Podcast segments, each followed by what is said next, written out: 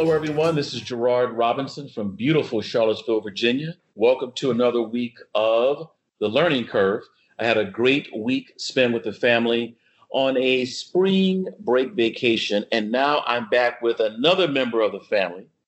And what is her name? the laughter. It's me. Yes. It's me, Gerard. Cara. It's me. I'm so glad you had such a nice vacation. It was good. Uh, got a chance to just hang out and do a little uh, canoeing and all that kind of good stuff. So it was fun. Did your canoe tip over at all? I'm It really good not. at making a canoe tip over. Oh, well, well No, done, we- you. We, we balanced well. And like I said, that was one part. So now back to the other part of the family, which is uh, what you and I do every week for the learning curve. That's right. We have a lot of good time. You even gave us some some learning curve time on your vacation, so we're we're grateful for that. For the calls. So, yeah, there you go. You can do it. You can do it from anywhere. So, what's what's on your radar this week, Gerard?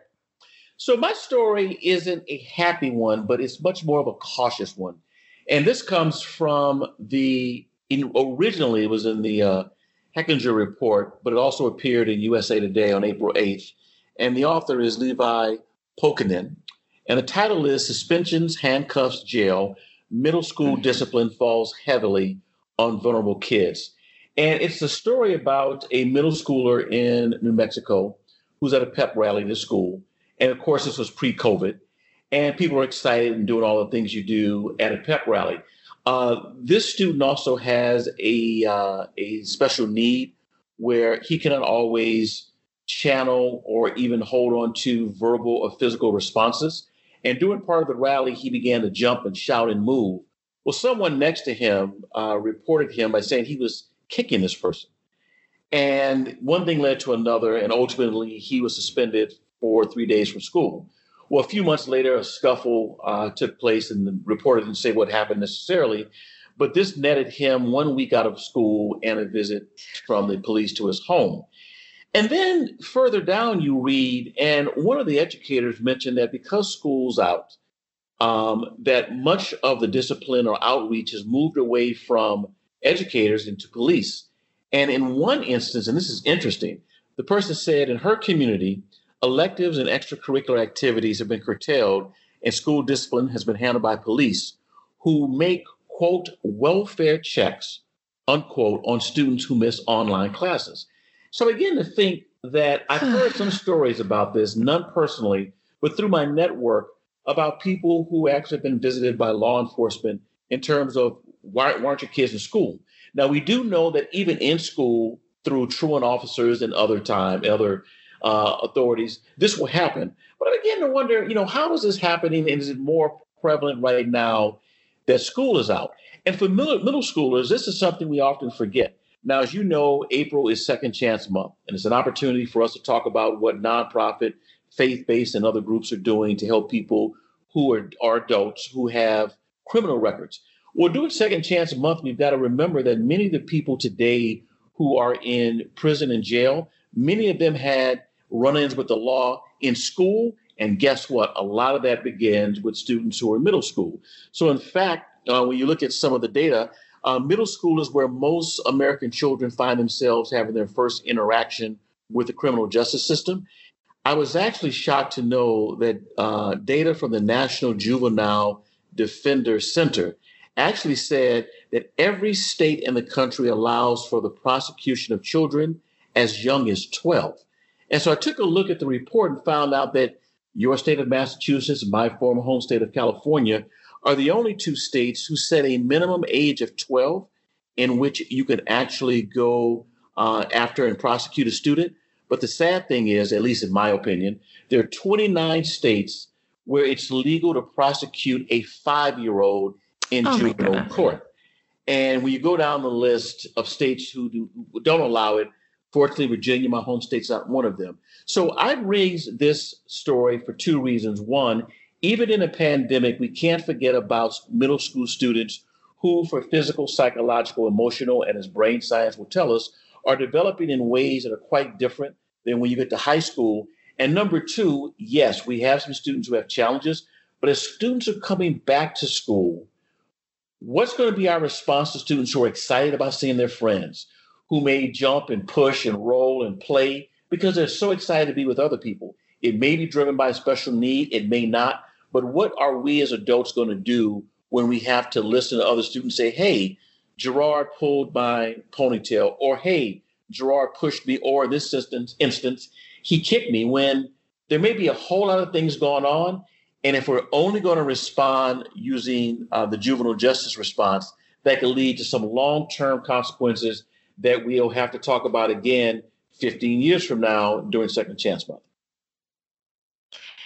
You know, Gerard, there's so wow, so so much in there that you said that just uh, is is sad and and disheartening. Um, just the the idea that, especially in a time when communities should be caring for one another and and taking you know checking in on each other. Like these wellness checks why isn't your kid online turning into something that is essentially punitive or becomes becomes a law enforcement issue? And and to your point, you know, I can't imagine as just as a parent, if I had to take severe disciplinary action every time my one of my three children pulled a ponytail or yelled at each other without, you know, and there are those moments as a parent when you do, when yeah. you when you can't take it anymore or when something has to happen. But most of the time, you know, your first reaction, especially with real young kids who are developing, is to try and take a step back. And it's you know the why of the behavior and the why we don't engage in such behavior and how it's an affront to the family or an affront to the community. So it seems that in far too many of our schools this just basic you know sentiment about caring for our children has left us. And that is incredible. That is a shocking statistic that children as young as 5 in that many states can be can be brought up on charges. That's that's absolutely insane to me yet i know that you and the the work that you've done and that so many others have done really good work on bringing to light not only the the problems with disciplinary systems in schools in general but the stark inequities and who suffers from these and what the, what the long-term consequences are not just for the individual but for the entire society are huge. Um, so i thank you for bringing this up because i actually feel like um, there was momentum um, this conversation around like, wow, school discipline is shockingly uh, egregious in some places and shockingly inequitable, and that sort of got lost when everybody retreated into their homes. Um, but it sounds like uh, this you are with this article with this story bringing this back into the spotlight, which I think we really need. To your point, especially as kids go back to school. So, so thank you for that. And I'm going to carry this story with me tonight. I'll tell you what when I'm when I'm correcting my four year old in his behavior. um, I've got I've got a different story this week, and it's one that's at home. And okay, so I want to lead with a question, Gerard. Are are you a fan of baseball? I am big mm-hmm. LA Dodger fan, and I went to a World Series game in the seventies. Okay, okay. So I'm I don't watch baseball. Shh. I'm I, you know I'm I'm married to somebody from Argentina, so we watch soccer in the soccer. Mm-hmm. Yeah, I always loved soccer anyway. Played it as a kid, but um, I live here, you know, um, outside of Boston, and if I had one team to pick, it would be the Detroit Red Sox because that's. Where I mean, I'm just saying. Even though I used to live like three blocks from Fenway Park, um, which okay. people think is great, I'm not. I'm not sure about that. If you've been around Red Sox fans on the T, but um, this so this is a story in Boston, and it is about the Red Sox because we have talked about the great exam school debate. It's happening across this country. Well, in places that still have these. Uh, air quotes I use now, public schools that require admissions tests to get in. These long-standing, very old exam schools like we have here in Boston and New York, Boston Latin School. Mm-hmm. And um, I think as we discussed a couple weeks ago, right? So it without without test results, um, the Boston Public School, the Boston School Committee has made a move that could really uh, change what admissions look like at the school. And they've basically said, well, we're going to move to sort of um, looking at w- within the absence of test scores, we're going to look at admitting, you know, certain proportions of kids, selecting the top students in each zip code. Now, okay, admittedly, we, we certainly have a fascination and a problem with, and in this country seem to not be able to think outside of the zip code box, which comes with its own problems, right? But in this situation, it could, it would theoretically um, ensure a much more diverse class of students coming into these exam schools which are just don't look anything like the other public schools in the district despite years of saying that we're going to try and make them.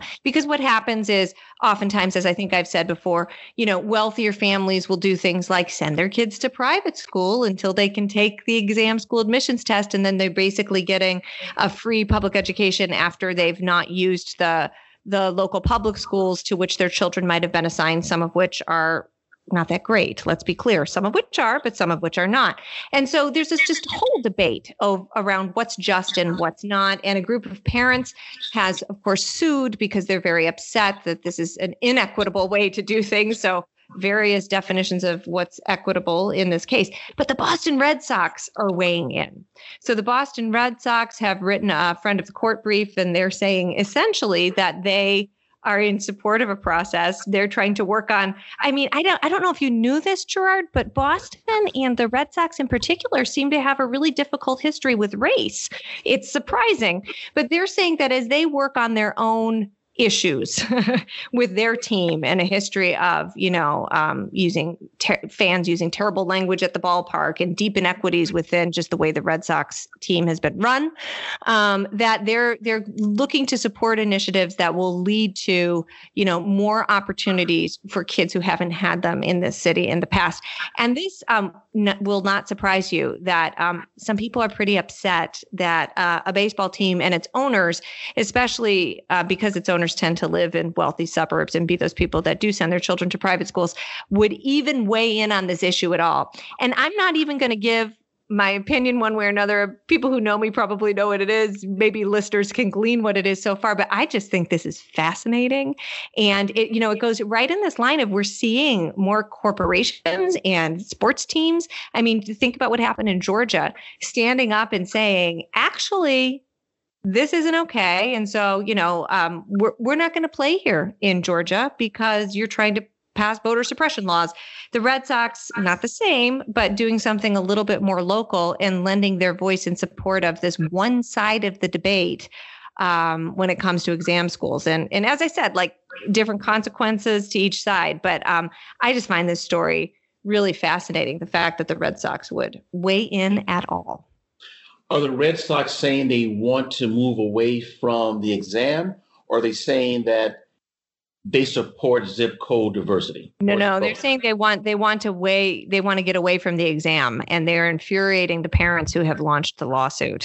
so it's um they are and they're saying that it's you know the exam the system ha- as it has been has led to deep inequities in access to these exam schools which is pretty objectively true if you look at demographics. Like it's not, it's certainly um, not mm-hmm. open to kids of all zip codes now. Others will say, well, tests are objective. But as I said, if you're a child that's had access to a very high quality of education, you probably have a much better pa- chance of passing the test than the kid that had no choice but to the, but to go to the school that was assigned to them. So it's it's a fascinating debate. This exam school thing has been around for as long as the exam, well, maybe not as long as the exam schools have been around, but for a very long time. And you know, we'll see if the pandemic up open if the pandemic opens up uh, a new way of doing things here. I don't know. Well, I'm in support of exam schools, and I say that as someone who could not get into one, even if I would have tried my best when I was a high school student. Um, I believe that there should be schools set aside for people who have not only the certain uh, proclivity, but also interest, also set of courses under his or her belt. Some of it is test taking prep, got it. Uh, but this, there is to say there is something to say about having schools like that as a part of a menu of opportunities yes. that we can have. And you talked about you know parents and what they can do. I think of an article from the uh, Democracy Journal. It's called a Journal of Ideas, and it's from fall t- 2013. Richard Reeves, Isabel Sawhill, and Kimberly Howard wrote a piece called The Parenting Gap. And they basically said, listen, middle class families have access to capital, social as well as monetary, and they can simply do things independent of what the system says is right or wrong. And so we're going to work out those nuances. Um, I'm going to stand in defense as it relates to the Red Sox. You know, sports teams have uh, decided to weigh in on a number of issues. You know, one of the reasons why you haven't or did not have in the past um, sporting like NCAA tournaments in Mississippi or South Carolina is because they flew the Confederate flag. And yeah. there were corporations who spoke about that. And so, you know, for a host of reasons, people are doing that now. Um, I don't follow the Red Sox enough to know if this is something new that they're doing or not. I mean, I don't know. I, I think it's pretty new. So maybe my um my Red Sox fan fellow Bostonians will correct me, but it feels pretty new. Um, and it feels like it's also coming at a time when the Red Sox are having to um, burnish their own image, shall, shall we say. They, okay. they've, they've had problems of their own with regard to uh, equity and um, and especially listen, Boston's got a huge uh, it's a race problem. it's, got it. It's just a blatant problem in the city, and some would say with the Red Sox themselves. So, um, whew, I could get in trouble here admitting that I, don't even watch the games, and here I go. I don't know. Pioneer's going to give me a phone call. Um, but it's an interesting story. So we'll we'll see where it goes, and I am curious to see if these exam schools are going to be forced to uh, really change their admissions processes in the next few years. So well, I'm in Virginia, and the same debate is happening at Thomas Jefferson High School in Fairfax, which is some would say the best high school in the country. There's uh, over 60% uh, Asian. And so race, ethnicity, class, dynamics all in play. So interesting times for us. But I can say that at least what used to be, well, I guess the football team now, the Washington uh, football team, I don't know if they've weighed in, and I don't know if the uh, the uh, Washington baseball team has weighed in. But uh, I will I will check this out and follow it with some interest. Yeah, we'll see. Well, you know, coming up, Gerard, we're going to be talking to a guy that could probably write the book about this, and maybe he should. We maybe we should give him this idea, but we've got plenty more to talk about. We're going to be talking with Jay Mathews of the Washington Post about his latest book and the many others that he has written. Right after this.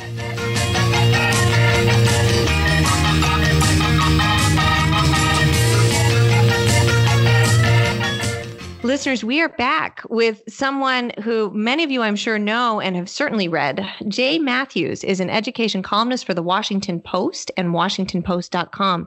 His column appears once a week. He's been with the Post 50 years and is the author of 10 books, including five about high schools and a New York Times bestseller, Work Hard, Be Nice. Great book. It's about the birth and growth of the KIPP Charter School Network. He is the biographer of Jaime Escalante, the most influential U.S. teacher of the last 40 years. His book, Question Everything, explores the nation's largest college prep program, AVID. And he recently authored An Optimist's Guide to American Public Education, a title that I really want to learn more about because I wish that on the learning curve we were um, sometimes more optimistic about America American public education. So, welcome to the show, Jay Mathews. Thank you very much, Cara. Yeah, we're excited to have you here. Okay, let's let's dive right into this new book. So, An Optimist Guide to American Public Education. I really want to know everything we should be optimistic about because it's a nice sunny day outside and we need some optimism. Um, but it, so in the book, you outline three larger trends in K to 12 schooling that give you cause for hope. Uh, could you talk a little about about these three trends and and also tell us like what was the inf- inspiration for writing this book in particular? Thanks Cara. Uh, i'm a real odd duck amongst reporters in general not just education reporters. Um, you know i got started as a reporter particularly at the post writing about schools. Uh, usually reporters look for bad stuff you know headlines scandal malfeasance. Uh, it occurred to me that i didn't want to do that i'm an optimist personally and i wanted to write about what good things were going on in schools, find the best schools, the best teachers, and show people what we should be sh- striving for. So that's been my ruling um, mission all the time. I've been an education writer for the last 40 years.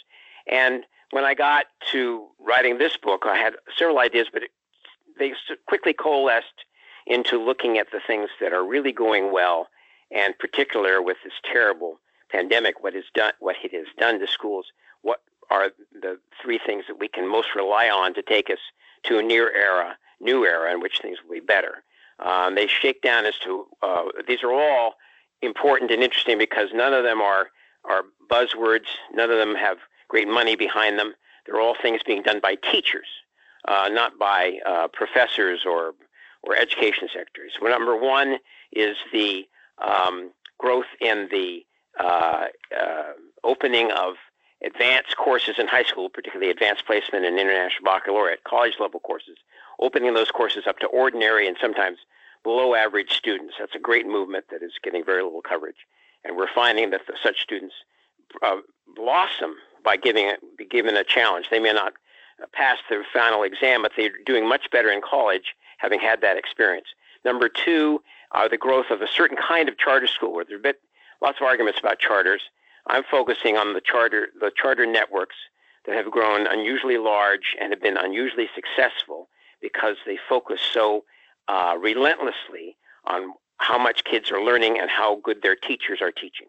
Um, uh, there aren't very many of them, but those that are have reached that level, and the ones I talk about are really exciting, and I tell the stories of how they got that way. And last, and this one surprised me as I was thinking through all the other things about schools that I was happy about, it occurred to me that progressive education, that's different than progressive politics, by the way.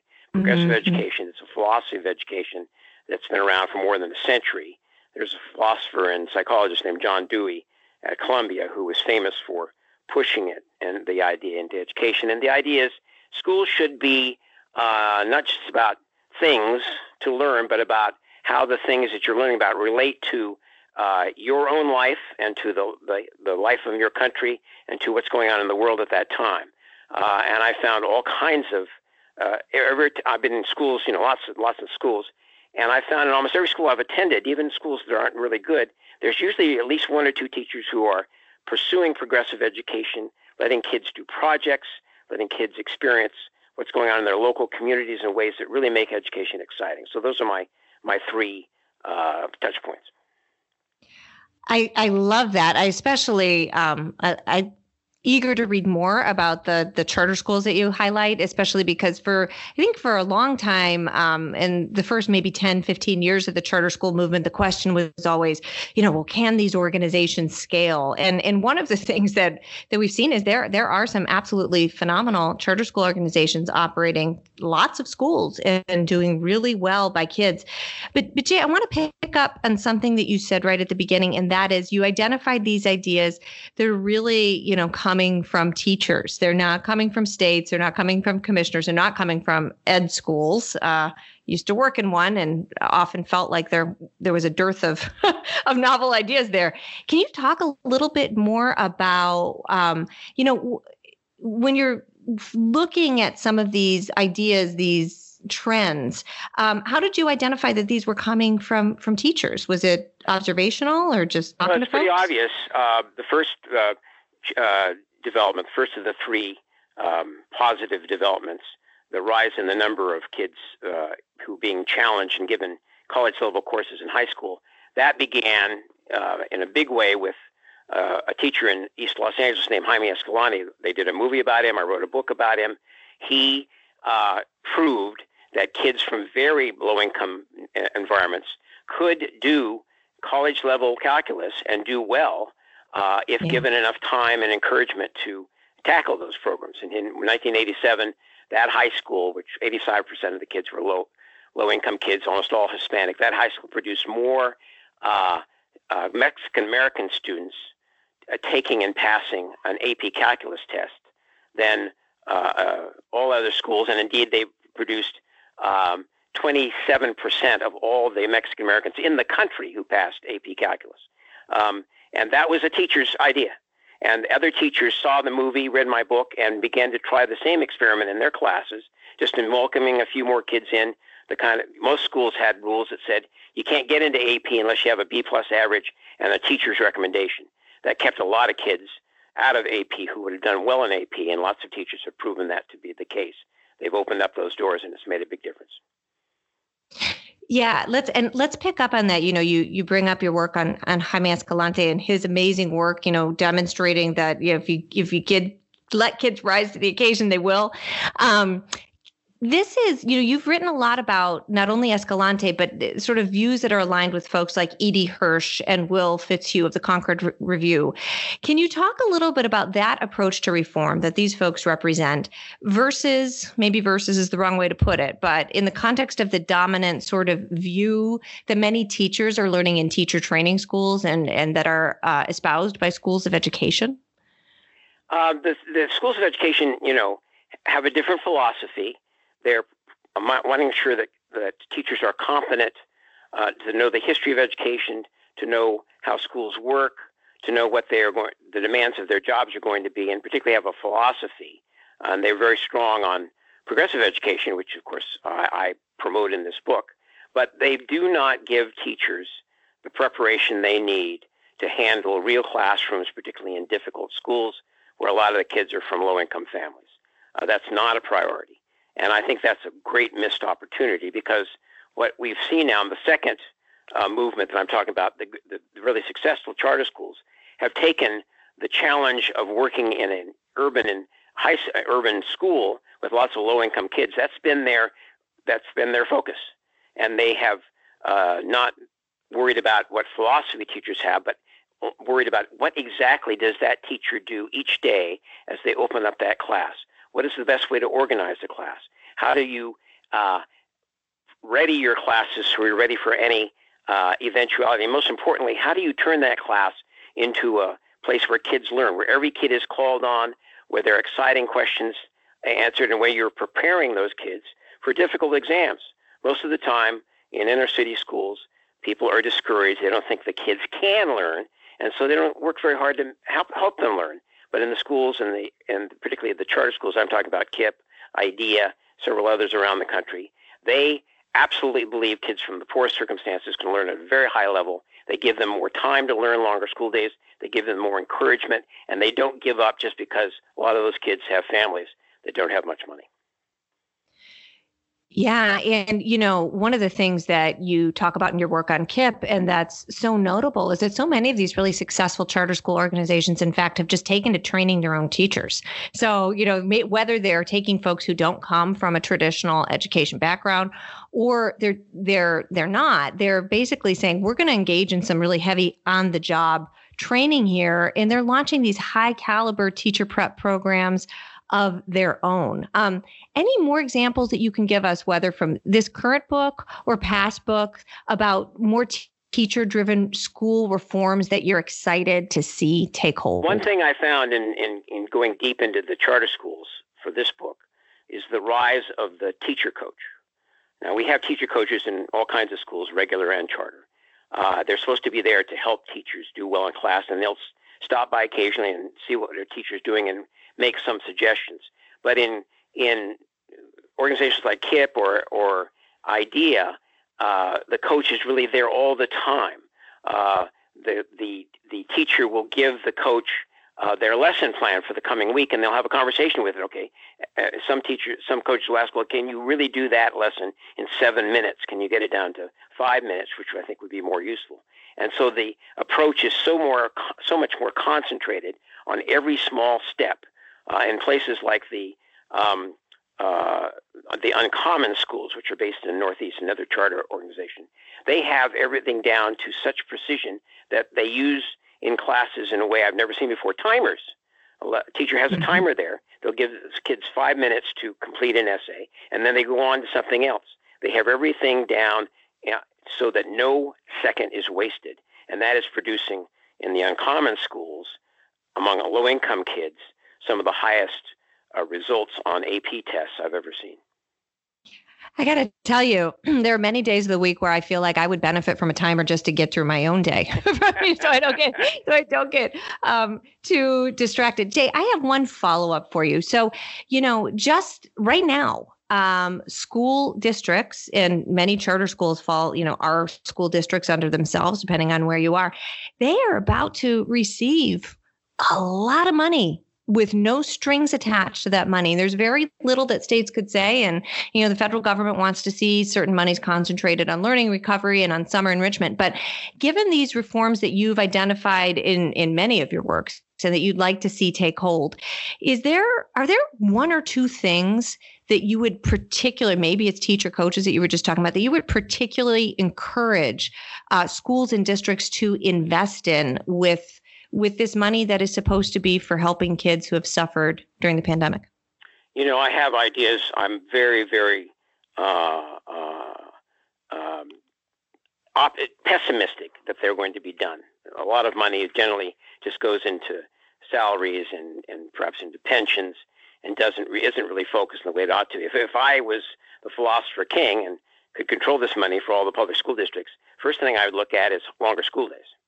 Um, it is the, the, the most uh, important difference between a good charter school and uh, a regular school is the charter school is going to have another at least another hour of time, and that is crucial, particularly for low-income kids who, among other things, need more time to sit there in class and read. Reading, learning to read, is really a matter of putting more time into it. More reading, more reading in which they read with uh, with partners. When they when they, the more reading in which they're the teacher and they can talk about what they're being read to. Uh, more time would be very useful. And then more money into the kind of training and coaching that I'm talking about, where you set very uh, firm goals for what you're going to do and make sure that you're in contact with every kid. I think the charter schools have shown during the pandemic, the best ones, that they are masters in making sure no one falls through the cracks. They are bears at getting staying in communication with every kid and make sure they're doing their lessons, and if they're not doing the lessons or lost contact, finding a way to get them back in contact. So, Jay, so glad to uh, have you join us. As you know, I'm a founder of KIPP STRIVE Academy in Atlanta, Georgia. So, always good to have you on and to hear your voice about the great things that the uh, charter schools are doing. Here's a question about the U.S. Department of Education. You know, after decades of covering K 12 schooling in our country, in recent interviews, you've you know voiced some skepticism about the quality and success of policymaking come out of DOE.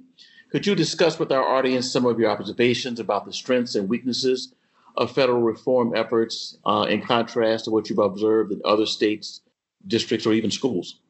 Uh, we've had some great U.S. education secretaries, really capable people in both parties, but uh, their greatness, in my view, only came their understanding that what their department was doing wasn't going to help very much, that they were focused on helping individual schools, individual districts get low income kids up to the next level, find those those kids who were who's had all kinds of potential and we're not giving a, giving a chance to to promote it. Um, so I think over the last you know I don't cover the education department at least I try to avoid doing so. I think it's a big political um, uh, enterprise, and some of what they do sounds good, and some of it might even have some um, importance, but not since the um, Race to the Top program in the Obama administration, where they had real money, which they got to some of the best charter schools, have I seen the Ed Department from either party do anything that's really important for improving schools. Yeah, I remember when Arne Duncan uh, was there, later John King. I mean, they used what I believe four billion portions of that to help really push it toward charter schools, but also advanced ideas about teacher accountability and district reform. So um, you're definitely spot on there. Let me go to another question about larger structural changes uh, in American journalism and also with print media. So, as print media in particular adapts to struggle um, in a world of internet, uh, electronic journalism, and social media, you know, would you share your insights and thoughts about the past, present, and future of education journalism and what you think it'll mean for how K 12 education is reported? Well, as you know, Gerard, I've been around a long time. Uh, a couple of months, I'll have 50 years at the Washington Post. Um, there's hardly anybody as old as I am at the Washington Post or most newspapers. And I have, you know, I like the old days, but uh, what the what uh, the internet did to widen uh, my ability as a reporter to reach out to all kinds of schools and was uh, phenomenal and, and welcome to me. Um, and uh, for big newspapers like mine that have, have tapped into billionaires and other people who have the money, uh, we're doing fine. We can hire lots of people. We are using the new um, uh, tools to widen education coverage. We've got some great reporters, probably more education reporters than we've ever had. But we know that back in, down in local papers, people that used to do most of the education reporting, who did the reporting about what's happening in the local schools, that the uh, readers of their newspaper were parents of kids there. That's very, very, very, very uh, less than it was, once was. Uh, and some local groups that are not part of the government have tried to uh, close that gap, but we've lost a lot of great education local coverage. We've still got some good at the top, but it's it's a problem, I think, because the big stories, the one that make money for websites and TV, almost never have anything to do with education. Is are there some recommendations you'd give to maybe someone who's listening, who's in a position of power, to at least influence the change you're talking about? Well, um, we have uh, organizations like Chalkbeat, which is mm-hmm. a a, a, series, a, um, a reporting uh, mostly online facility that grew out of the new era, run by really young people like Elizabeth Green, who's about half my age. Um, uh, they've done great work, and they obviously, if there's money out there to provide more um, uh, non-governmental but uh, free uh, journalist coverage of education like that, that would be all to the good. So if you've got money, if the federal, federals have some money to encourage journalism coverage of education, I think that's the way to go. Um, uh, otherwise, uh, we're going to just have to see things work. I'm not capable, I'm not competent to describe how we can get out of this mess. It's not my area of expertise, but we need to do more than we're doing now. Definitely glad uh, that you raised it because I'm sure someone whose expertise or may know of someone who can do it will, will push it along. You know, you've earned a master's degree in East Asian studies as well as writing about uh, China in your earlier uh, career. Several years ago, I had a chance to travel to China uh, and while I was in Beijing, I had a chance to visit the highest performing uh, high school for math uh, in China. And it was just amazing the pipeline of talent from that high school to universities, both public and private, all the you know throughout the United States. And it raised for me some questions about competitiveness. Now that we're in the age of you know COVID nineteen, and we're looking at reflection points between the relationship between China and the U.S., what are your thoughts on the state of this East West relationship? And are there any wider impl- uh, implications for uh, America's global competitiveness as relates well, to K-12 reform? That's a great question. I've been impatient for a long time about the way this is often covered, you know, in, on op-eds and so on. People see this, well, are we going to beat the Chinese or are they going to beat us? That's really not the issue. What's nice about China, and I lived there for some time and spent, you know, half my life studying it, they're not nearly as warlike as we are. Uh, they have a long history of sort of dodging battles. Um, they, the, the army in China has a far lower social standing than the army in the United States. I don't worry about a war between these two cultures. The Chinese government, the Chinese leadership now, is no longer ideological as it was when I was in the 60s studying government. They're looking for um, uh, making sure business is right. They want to keep their power, but they're not going to fight any wars because they know that was really going to mess up their economy. So we, I think, have to cast aside the, the thought that this is a war and think about what we can do for each other. And what's really interesting about China's reaction to the China, the education thing is they admire our education system, particularly our universities. They mm-hmm. realize that they haven't produced anybody who's grown in China and worked in China as a scientist who's won a Nobel Prize. Um, the political demands on um, academics are harmful to them, and you can see them trying to break out of that, both in universities and you see uh, some American teachers, like, such as Rafe Esquith in, in L.A., who's won several American awards and is very much, and who was the one of the thought people behind the creation of the KIPP charter schools. They love him. He's a huge star in China. He makes a trip there, and people are trying to get into his hotel room. Uh, they want um, a better education for their kids that includes thinking and projects and the kind of imaginative teaching that goes on in the U.S. So that's a that's a something that's good to think about. You mentioned a point about what they're interested in, particularly for higher ed. And when I raised the question about, you know, what are you doing differently? You know, one of the principals I'd spoken to laughed. He said, We're doing better than you on math and science in some areas. That's great. He says, But what America has that we wish we did is creativity and how you approach life he said we have to ultimately send our students there to learn it. But he says you guys have something that we just don't. Yep, and I think that's in, in many ways a, a political problem. Creative people uh, who use that freedom can get squashed in China in ways they would not in our country. Well, Cara mentioned that you have a new book. Um, would you mind reading a passage for us? Certainly. Um, this is toward the beginning when I sort of lay out what I've found that I think is most interesting. Um, I, I, you know, thinking about what we should do about our schools, particularly now that we're heading into this new era, I think we should focus more on teachers and principals. Many of the best educators I have met developed their remarkable methods for many of the same reasons. In the classroom, they discovered how low the standards were that they were asked to meet and how much more potential their students had than was assumed. On their own, they found unusual and often daring solutions to their school's problems. They decided which programs would work for them and which would not. They passed what they had learned on to other teachers. Sometimes they created their own schools uh, to accelerate the change. We should tell our educators it is okay to be different. They know their students better than the legislatures, the school boards, scholars, political partisans, and commentators like me trying to tell them what to do. Powerful people won't stop influence, inflicting their master plans on schools. That's going to keep happening. But we should leave room for simple but potentially far reaching ideas that may begin with just a few teachers uh, sharing their frustrations while sipping coffee after class. this former teacher really enjoyed that passage. So thank you so much, Jay Mathews. Listeners, um, you know him. This has been Jay Mathews of the Washington Post. Uh, we're so appreciative of your time today and can't wait to have you back. Thank you, Cara. Thank you, Gerard.